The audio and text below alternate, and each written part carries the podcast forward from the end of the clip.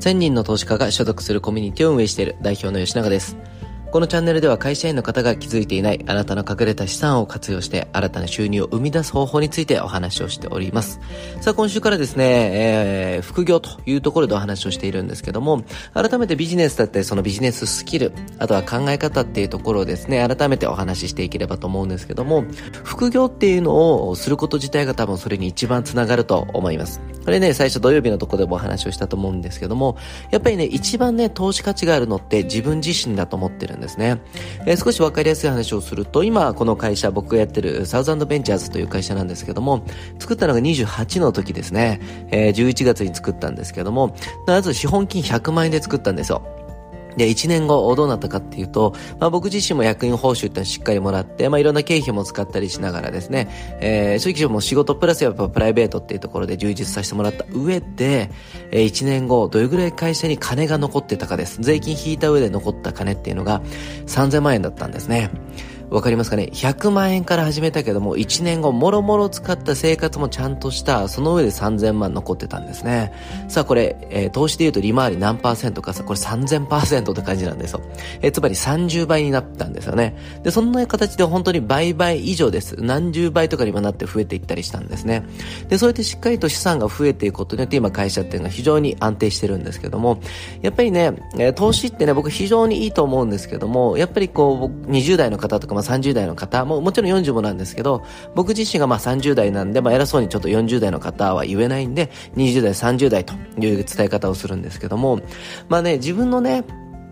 こう能力っていうのはやっぱ開花させるのは自分だよって見たときに、えー、そうやって挑戦をしていくと必然的に自分の能力って上がるんですね。で、結果的に、まあお金以外の副産物、例えば人脈、能力、知識だったりとかですね、まあいろんなスキルがつけることによってやっぱり自信もついていきますし、世の中の見え方が変わってくるんですね。えー、普通に日常歩いてたら何も思わないところが、あれこれってなんでなんだろうとか、あれこれってこういう伝え方した方がいいんじゃないかとか、あれこれってどういうビジネスモデルなのかとかね、えーこれをもし応用するとしたらどんな稼ぎ方ができるんだろうみたいないろんな考え方が、え手に入るんですね。で、その中で必ずビジネスで重要になってくる考え方っていうのが、稼ぐものとマーケティングするものを分けるというところなんですよ。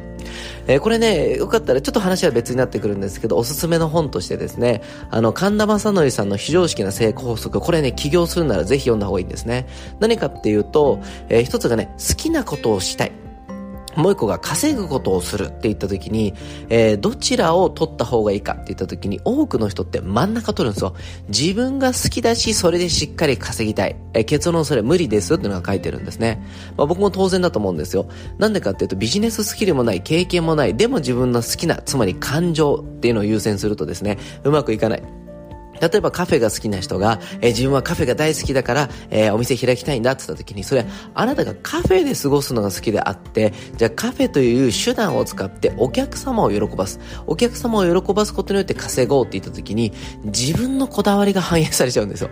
いや、あなたのこだわりはどうでもいいんですよ。お客様が何に価値を感じて金を払うか重要ですよね。って言った時に、どうしても好きなことっていうことを重視すると、そこっていうのがおざなりになるというか、優先順位が変わっちゃうんですね。なので、えー、この本に書いてある内容って非常に僕は役に立つし、基礎だと思います。えー、何が基礎かっていうと、じゃあ、今言った真ん中を取るじゃなくて、稼ぐを取れと。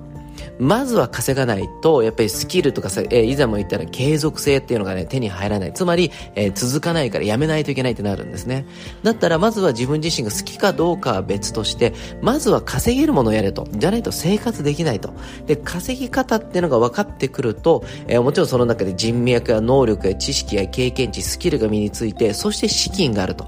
だから新たな挑戦ができるようになってきますよね。そこで初めて、あ、じゃあ僕はこの経験を得たから、次次はこのビジネスで稼ごうってなるんですよ。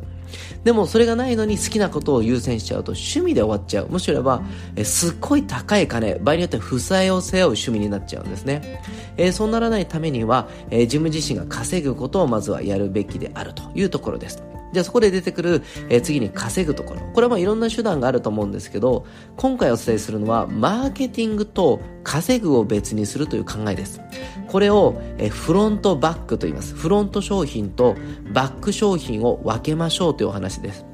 何かっていうと、世の中のビジネスってフロントとバック商品で成り立ってるんですね。例えば、ティッシュ配りってなりますよね。あれ商品じゃないんですよ。あの、広告になりますけども、そのティッシュを配られて、えー、例えばどこかの資格スクールに行こうとか、えー、消費者金融ですかね、まあ、アコムとかレイクとかもいろんなね、会社さんあると思いますけど、えー、そういったところに、え、誘致していって、で、そこの会社はそれで、え、ビジネス、つまりキャッシュポイントっていうのに誘導するわけですよね。って言った時に、え、フロント商品、つまりマーケティングっていうものっていうのと、え、稼ぐものっていうのを一緒にしちゃう方多いんですよ。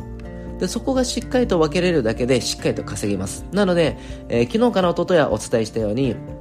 まずは、えー、稼ぐものっていうのを手に入れてください。稼ぐものっていうのを手に入れていくと、じゃあそれをどうやって活用して、えー、も、儲けようか。つまり、稼ぐというポイントを手に入れたから、あとはどうやってそれを広げようかという、マーケティングに注力できるんですね。なので、明日に、明日以降に関しては、ちょっとその稼ぐという部分をちょっと先にお話しさせていただいて、じゃあこの話から、あなたはどういう広げ方をすれば、これ広げれそうですか？もっと言えば、稼げそうですか？というところのお話をさせていただきます。えー、ぜひですね、一番ののえ投資価値のある自分自身、この資産価値をね、え高めていくための、え挑戦、もっと言えばそれのヒントっていうところで捉えていただければと思います。